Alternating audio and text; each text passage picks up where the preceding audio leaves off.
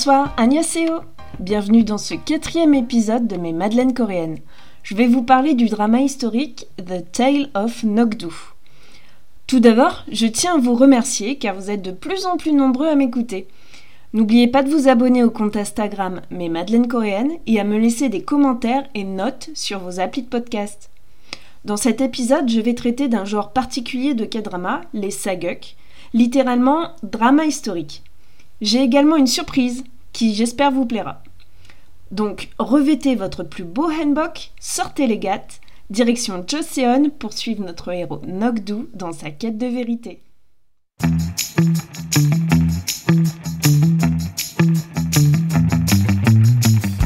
Et maintenant, la fiche technique. Le drama The Tale of Nokdu, ou Joseon Roko Nokdu Jeon en VO, est un saguk diffusé sur KBS2 à l'automne 2019. Il est composé de 32 épisodes de 35 minutes à l'origine, mais est dispo en 16 épisodes d'une heure sur Netflix. C'est donc un drama historique, léger, mêlant romance, comédie et complot politique. Il est écrit par Im Ye-jin, connu pour Who Are You School 2015, et Baek So-yeon. Il est réalisé par Kim Dong-wi, Lee Yoon-jin et Kang Soo-yeon. La série est basée sur le webtoon du même nom de Ye Jin-yang, publié en 2014. Quatre acteurs principaux se partagent l'affiche. Tout d'abord, Jang Dong-yoon, dans le rôle de Nokdu, est acteur et mannequin. Il a fait ses débuts en 2016 mais a percé réellement en 2017 avec le drama School 2017. Sa popularité a augmenté grâce au drama The Tale of Nokdu qui lui a permis notamment de gagner le Excellence Award au KBS Drama Awards de 2019. Il a participé à une dizaine de dramas, dont notamment Mr. Sunshine et quelques films depuis 2018. En 2021, il était au casting du drama Joseon Exorcist, qui a été annulé au bout de deux épisodes à cause de critiques sur les inexactitudes historiques.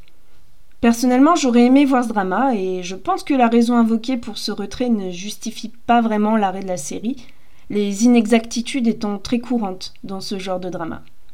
Peut-être que cela cache autre chose en fait. De plus, Jang Dong-yeon a présenté ses excuses pour sa participation à ce drama sur les réseaux sociaux. Vous avez ensuite Kim So-yoon qui joue Dong-ju et qui est une actrice avec une carrière déjà impressionnante pour son jeune âge. Elle a en effet débuté à l'âge de 7 ans en 2006 avec un petit rôle dans la série d'anthologie Drama Special.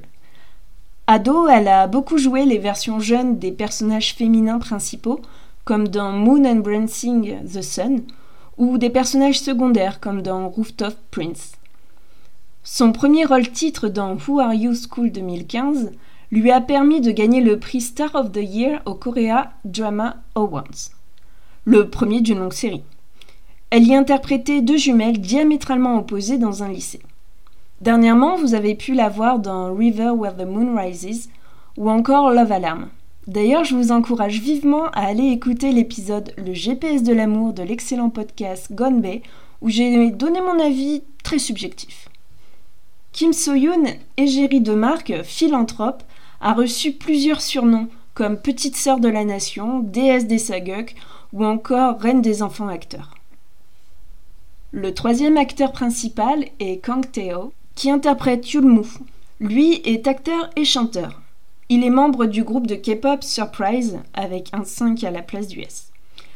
Moins expérimenté que les autres acteurs, il a fait ses débuts en 2013 et enchaîne depuis les projets tous les ans comme Forever Young en 2014 ou Run On et Do At Your Service en 2021.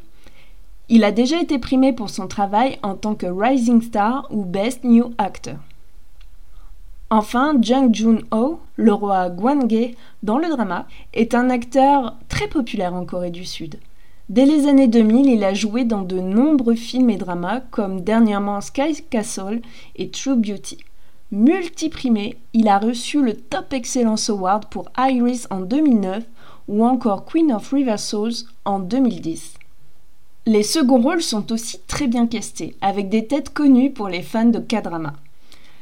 Lee Sung-jun, qui joue Yeonjo, le père du héros, est comédien de théâtre et acteur de second rôle. On a pu le voir dans des séries à succès comme Descendants of the Sun, Mr. Sunshine ou Do Mature Service dernièrement. Wang Inyop, le bras armé, ou plutôt sabré, de Yulmu, est mannequin et acteur. Il a percé dernièrement en jouant l'un des personnages principaux de True Beauty, où il joue un lycéen alors qu'il a 30 ans. Mais bon, passons. Yoon Yoo-soon interprète Madame Chon, la directrice de la maison de courtisanes, grande actrice sud-coréenne. Comme Kim Soo-yoon, elle a débuté sa carrière étant enfant en 1975. Sa filmographie et prix associés sont impressionnants. À noter qu'elle a joué dans She Was Pretty, le premier épisode de ce podcast. Mais The Tale of Nokdu, de quoi parle ce conte?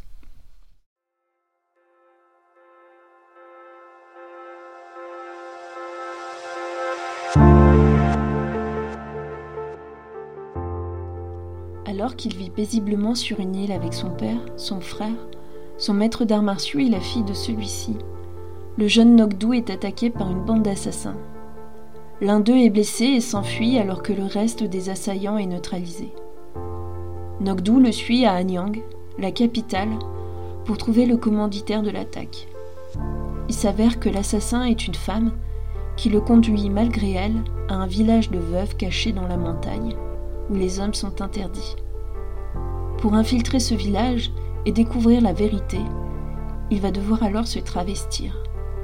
Il va lever le voile sur des vérités que tous croyaient enterrées depuis bien longtemps.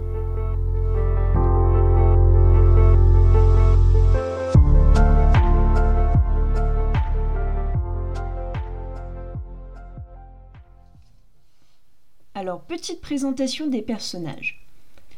Nogdo est un jeune homme qui vivait une vie paisible sur une île jusqu'à ce qu'une bande d'assassins vienne perturber cette tranquillité. Dès les premières minutes, nous rencontrons un personnage très proche de sa famille et doué en arts martiaux. Un peu tête brûlée, il n'hésite pas à suivre l'un de ses assaillants en fuite afin de comprendre pourquoi ils ont été attaqués. Il représente donc une forme de loyauté familiale dans ce drama. Devant intégrer le village de veuves pour parvenir à ses fins, il se travestit donc en femme. La transformation est très réussie, tout comme la performance de l'acteur Jang Dong-yoon. Il a dû suivre un régime pour garder une certaine finesse quasi androgyne pour porter un hanbok féminin, tout en conservant ses abdos. Ce que j'aime dans son personnage, c'est qu'il pressent qu'on lui a caché beaucoup de choses, qu'il se fixe un but et va tout faire pour découvrir la vérité.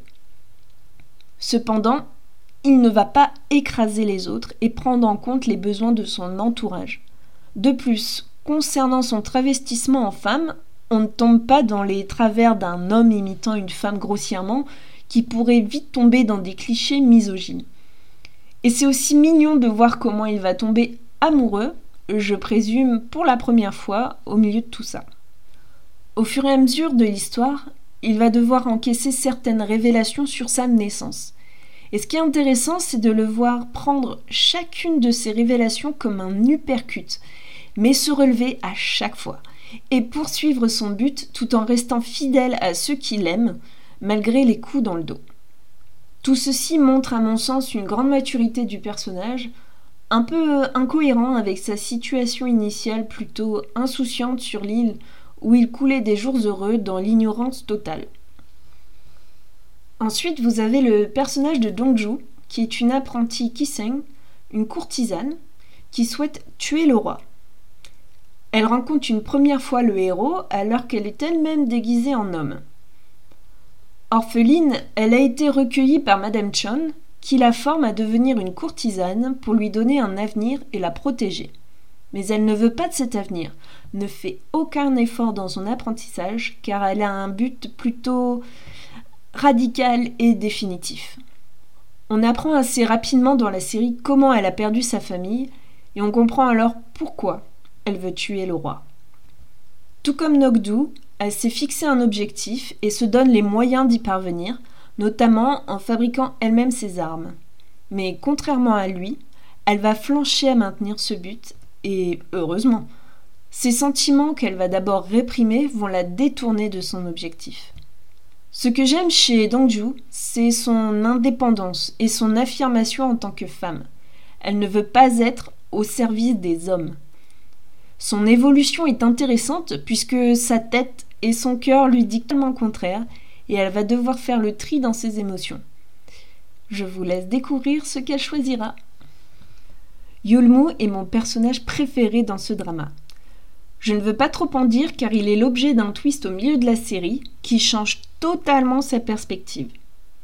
Dans les premiers épisodes, on le découvre très protecteur vis-à-vis des courtisanes qu'il supervise et plus particulièrement de Dongju dont il est amoureux depuis tout petit. Avec son charmant sourire, il parvient à toutes ses fins, sauf ravir le cœur de Dongju. Ce sourire paraît même carnassier à certains moments. Est-ce qu'il cache lui-même un secret? Un sombre objectif? D'ailleurs, pourquoi garde-t-il au plus près de lui le meilleur épéiste du pays? Point important pour ce drama, l'action se déroule entre 1614 et 1623. Ainsi, le roi Gwange est un personnage historique ayant réellement existé. Il fut le 15e roi de l'époque Joseon, dont les 15 ans de règne furent marqués par l'invasion japonaise et la reconstruction du royaume qui s'ensuivit. Il fut détrôné par ses rivaux par vengeance. Alors, le roi Injo prit sa place suite à un coup d'État n'étant pas l'héritier légitime. Il dut par la suite faire face aux invasions mandchoues, mais ne put résister et dut soumettre Choseon au Qing. Dans la série, on apprend dès le premier épisode que le roi Gwange aurait tué un bébé. Peut-être son fils, on ne sait pas. Car une prophétie aurait prédit sa destitution par un homme né à une date précise. Trop aveuglé par sa soif de pouvoir et surtout sa paranoïa, il commet cet acte horrible qui crée une fracture profonde avec la reine. Dans la première partie de la série, on ne peut pas apprécier ce personnage. Mais au fur et à mesure des épisodes, on en vient à nuancer cet avis notamment dans la deuxième partie de la série, à partir de l'épisode 8 à peu près, où il apparaît plus humain. C'est en fait un homme bon, avec une sacrée dose de parano. Est-ce qu'on peut vraiment lui en vouloir, alors que le roi doit à la fois régner, protéger son peuple et faire face au complot pour l'abattre? À méditer, vous avez 4 heures. Enfin, je voulais vous parler des femmes dans le drama, notamment l'unité Moowall et du groupe des femmes vertueuses protégeant le village des veuves. Dans ce drama, les femmes sont physiquement fortes, intelligentes, indépendantes et même létales. L'unité Muwol est le groupe d'assassins ayant attaqué Nogdu et sa famille au début de la série. Il s'avère que ce sont des femmes au service d'un mystérieux donneur d'ordre. Elles sont veuves, comme le reste du village. Ces femmes auraient dû suivre leur mari dans la tombe selon la tradition, mais se sont enfuies. Redevables, elles protègent ainsi les autres veuves et femmes victimes d'injustices patriarcales. Bien que le drama ne soit pas féministe, je trouve que ce message est important. La sororité avant tout Les femmes vertueuses, elles, ne tuent pas, mais filent une sacrée rouste aux hommes osant entrer dans le village. Elles sont la caution comique du drama. Comique de physique, comique de situation, tout en étant touchante. Elle nous donne les clés de compréhension sur les usages de ce village bien particulier.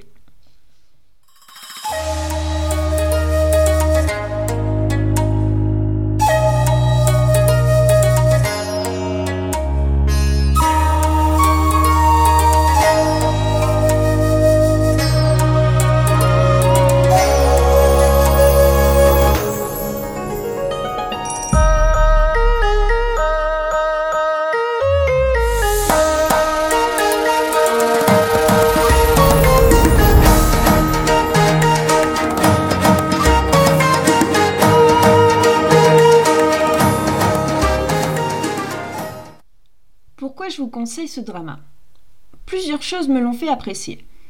Tout d'abord, je le trouve cool, assez simple pour appréhender le genre du saguk, soit le drama historique. Mais qu'est-ce que c'est? C'est un genre de K-drama qui dépeint des faits plus ou moins historiques et qu'on pourrait qualifier de série en costume. L'action se situe le plus souvent à l'époque Joseon, donc entre 1392 et 1910, voire même avant. Il se caractérise principalement par les costumes traditionnels et les coiffures ou chapeaux qui dépeignent la hiérarchie sociale, mais aussi l'utilisation d'expressions anciennes, le tout filmé dans des décors construits ou existants. Le prétexte du saguk permet également de faire des critiques sociopolitiques plus ou moins dissimulées de l'époque contemporaine. Par exemple, l'action se déroule au royaume de Corée, sans distinction nord et sud. D'ailleurs, pour The Tale of Nokdu, le tournage s'est déroulé en décor naturel à Dongmakol, dans la province de Gangwon, une région montagneuse du nord-est de la Corée du Sud. Cependant, j'ai remarqué qu'il y avait très peu de plans d'ensemble, certainement pour effacer les signes de modernité qu'il peut y avoir dans ces paysages. La première partie du drama est axée sur le village des veuves et la maison des courtisanes. Sans trop s'attarder, on se rend compte de l'organisation quotidienne d'un village de campagne, avec les scènes de bains à la rivière par exemple, ou les repas sur le Mahou. Le village, lui, contraste avec la richesse de la maison de courtisanes voisines. Autre point caractéristique des saguk, ce sont les costumes. Je pourrais en faire un épisode à part entière puisque chaque pièce, chaque matière, chaque accessoire a une signification particulière sur le statut social, marital ou encore le métier du porteur.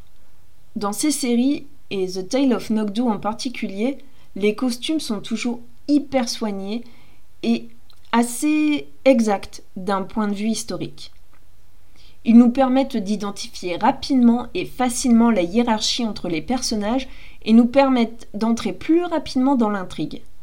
Bref, rien que pour les costumes, je recommande vivement de regarder des saguks. L'intrigue de ces dramas tourne très souvent autour de complots politiques pour ravir le trône au roi en place. Ce que j'aime dans les saguks, c'est que je comprends rapidement l'intrigue, dans le sens où elle est simple, sans être simpliste, exposé de manière à ce que chacun comprenne. Le but de l'antagoniste est d'obtenir le pouvoir, souvent par des manipulations politiques, chantage et meurtre. Mais les intrigues des Saguk restent tellement plus simples à suivre que Game of Thrones par exemple. Comme nous sommes dans une série d'époques et de complots, il y a forcément des scènes de combat à l'épée. Ces scènes sont bien chorégraphiées et rythmées, mais très différentes des films de cap et d'épée occidentaux, comme euh, la série des Angéliques par exemple. Parfois, dans ces scènes, il y a des moves un peu too much, comme des sauts très longs, des réceptions très longues de Nokdu, ce qui m'a fait repenser à certaines scènes du film chinois Le secret des poignards volants de 2004, qui a été mon premier choc de cinéma asiatique. Vraiment, regardez ce film, il est juste magnifique. Et concernant le personnage de Nogdu, j'ai trouvé son travestissement réussi, pas lourdingue. Sachant que l'acteur a suivi un régime afin de pouvoir porter un hanbok féminin sans pousser non plus son androgynie, j'ai trouvé son interprétation juste.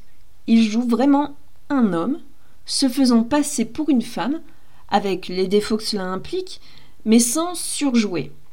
Les quiproquos engendrés sont sympathiques et pas étirés jusqu'à la corde, c'est-à-dire que les situations comiques ne sont pas répétées et usées sur plusieurs épisodes, ce qui pourrait nous ennuyer à la longue.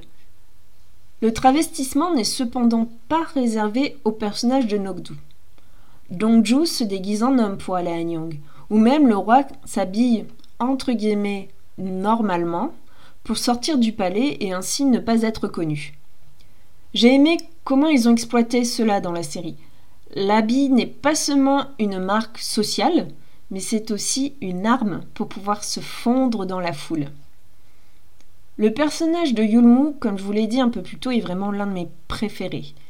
Il y a un twist au milieu de la série, et je tiens à préciser qu'il n'y a pas eu de préparation paiement. J'ai eu un petit moment de What?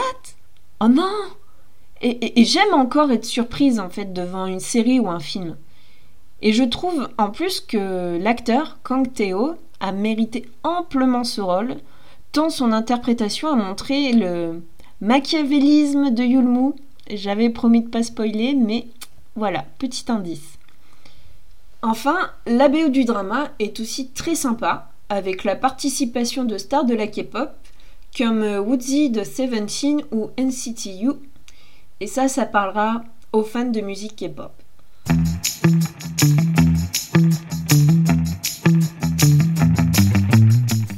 Je vous avais promis une surprise en intro. Alors voilà. J'ai regardé le tout premier épisode avec une newbie totale qui ne connaît absolument rien au drama. Je vous laisse écouter son avis.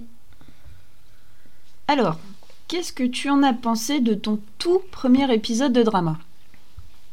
C'est effectivement la première fois que je regarde un drama. Alors l'épisode que j'ai effectivement regardé, euh, c'est un épisode euh, que j'ai trouvé satirique, rigolo, amusant, euh, plein de, de codes sur la société, mais en même temps assez ironique, assez cliché finalement. Je pense que c'est ça, qui peut se transposer quel que soit le lieu, quel que soit euh, les époques, ça représente toujours des, mêmes, euh, des mêmes histoires. Euh, la personne qui veut se, comment se venger, mais qui en même temps est le défenseur des bonnes âmes. J'ai trouvé ça finalement assez, assez amusant quand même, malgré toutes ces, tous ces clichés. Et euh, justement, donc euh, tu, parles d'une euh, en fait d'une histoire qui semble tout à fait universelle et qui pourrait être transposée dans plusieurs cultures. Est-ce que tu aurais un exemple à nous donner? La première impression que j'ai eue, j'avais l'impression de regarder le bossu que j'avais vu dans ma, dans ma jeunesse. C'est à peu près la même histoire, finalement, euh, quelqu'un de, noble qui veut se déguiser pour sauver euh, la veuve et l'orphelin. Donc en cela, je pense que c'est universel, c'est transposable, mais en même temps, il faut reconnaître que c'est bien cadré dans, une époque, époque euh, que l'on peut, où à travers laquelle on peut voir les codes, la hiérarchie sociale, mais euh, également, euh, ce qu'il y a peut-être de plus, c'est une, une, culture que, que moi je ne connais pas, une culture où il y a euh, une hiérarchie très, très prononcée, une différence entre les nobles et les non-nobles, une différence entre les hommes, entre les femmes, le code des, des vêtements, le code des, des coiffures, le code de la manière de parler. Euh, la déférence, par exemple, du héros vis-à-vis de son père adoptif, et puis quelque chose d'hyper naïf, euh, mais qui se joue peut-être euh, via le, faciès du, personnage principal, qui est quand même assez androgyne, et qui lui permet de s'immiscer très facilement dans ce village de femmes. Très bien, bah merci. Et euh, autre petite question, est-ce que euh, après le visionnage de ce premier épisode, tu aimerais regarder la suite Les 15 autres épisodes alors, 15 épisodes euh, pour une histoire un petit peu conventionnelle me paraît beaucoup, à moins qu'il y ait des rebondissements extraordinaires. mais peut-être une ou deux, un ou deux épisodes qui pouvaient résumer la fin de l'histoire, oui, pourquoi pas parce que cette histoire est finalement assez prévisible. Je pense que ce personnage androgyne va est amoureux de la, jeune demoiselle héroïque qui se coupe les cheveux. En même temps, euh, on va certainement s'apercevoir que ce jeune homme, en fait, est le bébé que le roi voulait tuer. Donc euh, tous les, clés sont dans cet épisode que j'ai vu, donc on voit très bien comment ça va se terminer. Euh, certainement par un joli mariage et une réconciliation entre le roi et son fils. Et puis certainement le roi va devenir un petit peu plus bienveillant parce qu'il aura compris l'histoire de son fils. Oui, alors effectivement, le, le premier épisode met pas mal de choses en place. Après, euh, j'en ai déjà eu discuté, c'est euh, les dramas, il y a quand même un, entre guillemets, un cahier des charges avec certaines situations à respecter, entre guillemets. Mais euh, je ne te dirai pas si tu as bien deviné, mais on va dire que il y a plein d'histoires secondaires, de choses que tu ne peux pas prévoir, qui justifient 15 épisodes et qui rendent la chose beaucoup plus dynamique et pas seulement l'histoire d'une vengeance, d'une amourette et d'un mariage.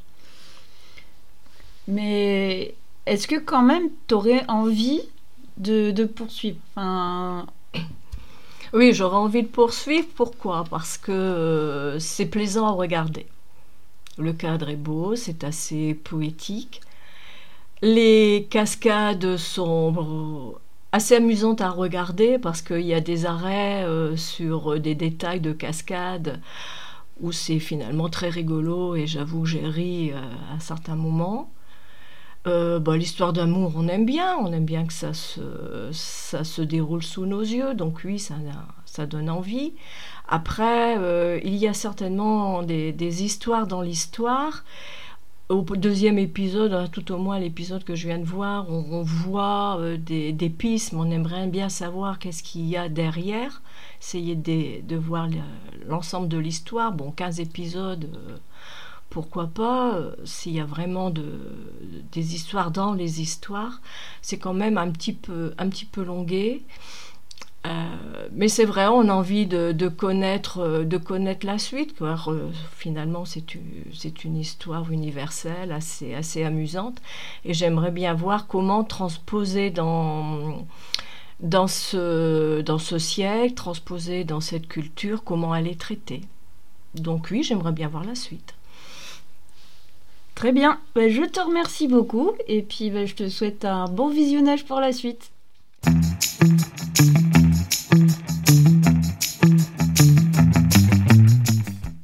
Petit point culture. Comme mon invité l'a très justement remarqué, les costumes et les coiffures sont des marqueurs de hiérarchie sociale.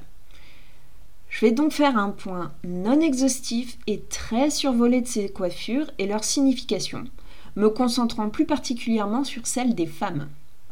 Que ce soit pour les hommes ou les femmes, les coiffures sont complexes et contiennent beaucoup de détails significatifs selon s'il s'agit d'assister à une cérémonie ou s'il s'agit de la vie quotidienne, du rang social, du statut marital, de l'âge, la coiffure est comme une carte d'identité. Dans tous les cas, sachez qu'être décoiffé était signe de négligence et donc très mal vu, voire interdit. Il fallait donc avoir des cheveux attachés en toutes circonstances. On peut alors séparer les coiffures en deux types, je dirais les chignons, réservés aux femmes mariées, et les tresses, portées par les célibataires. Pour celles-ci, les tresses sont finies par un fin ruban de tissu, généralement rouge, appelé dengue, qui est différent selon l'âge, le rang social et l'occasion. Par exemple, les femmes de la famille royale portaient des djibiburi dengue, brodés d'or et d'argent, tandis que les femmes du peuple avaient des rubans très simples. Les dengue Betsy servent plutôt d'amulettes pour protéger l'enfant contre la maladie et le malheur. Pour les femmes mariées, les chignons se portent sur la nuque généralement et sont ornés de différents accessoires. Par exemple, les bignots sont des épingles à cheveux servant à tenir le chignon, le décorer, voire à tenir une couronne. Ils révèlent le rang social en fonction de sa confection. Il en existe deux sortes jam en forme droite et che qui sont courbés. D'autres épingles décorent la coiffure sur le côté de la tête, un peu comme des barrettes, et sont appelés duikoji. D'autres petits accessoires, appelés chopchi, sont posés sur le sommet de la tête.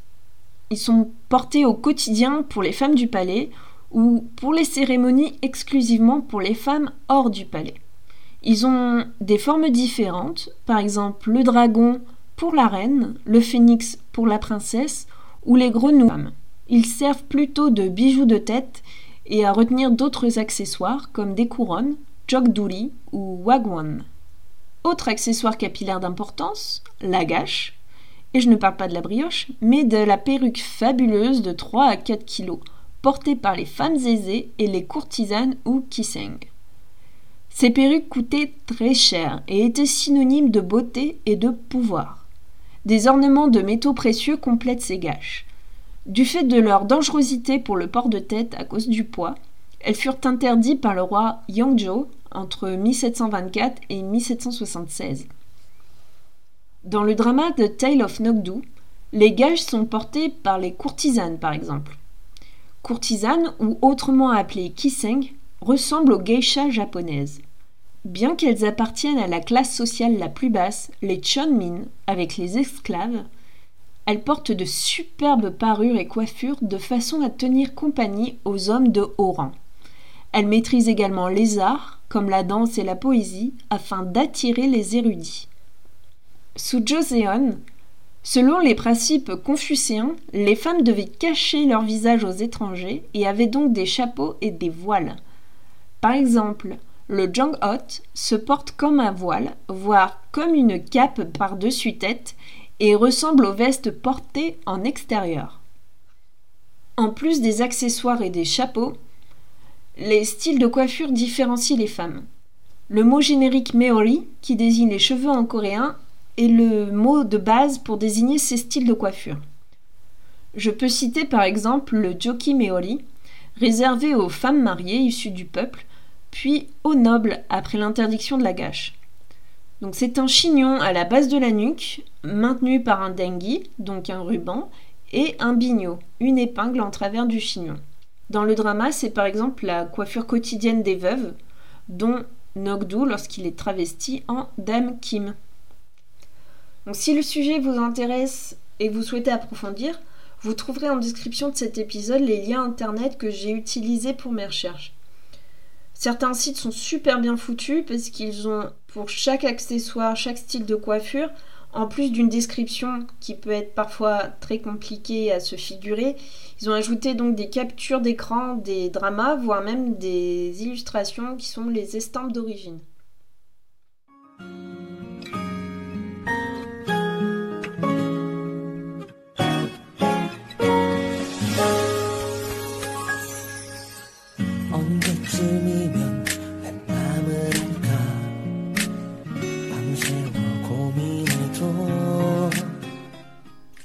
Voilà, c'est la fin de cet épisode qui était consacré à The Tale of Nogdu, un saguk plutôt cool et facile pour commencer les dramas historiques. Vous pouvez m'écrire en DM sur Instagram sur le compte Mes Madeleines Coréennes si vous avez des questions, des suggestions, des avis sur ce podcast et cet épisode en particulier. N'oubliez pas de vous abonner, de laisser des commentaires et des étoiles sur vos applis de podcast et surtout à faire connaître ce podcast autour de vous. Je vous dis à très vite pour un nouvel épisode. Un indice, je vais vous parler de mes chouchous et j'ai trop hâte. Annyeong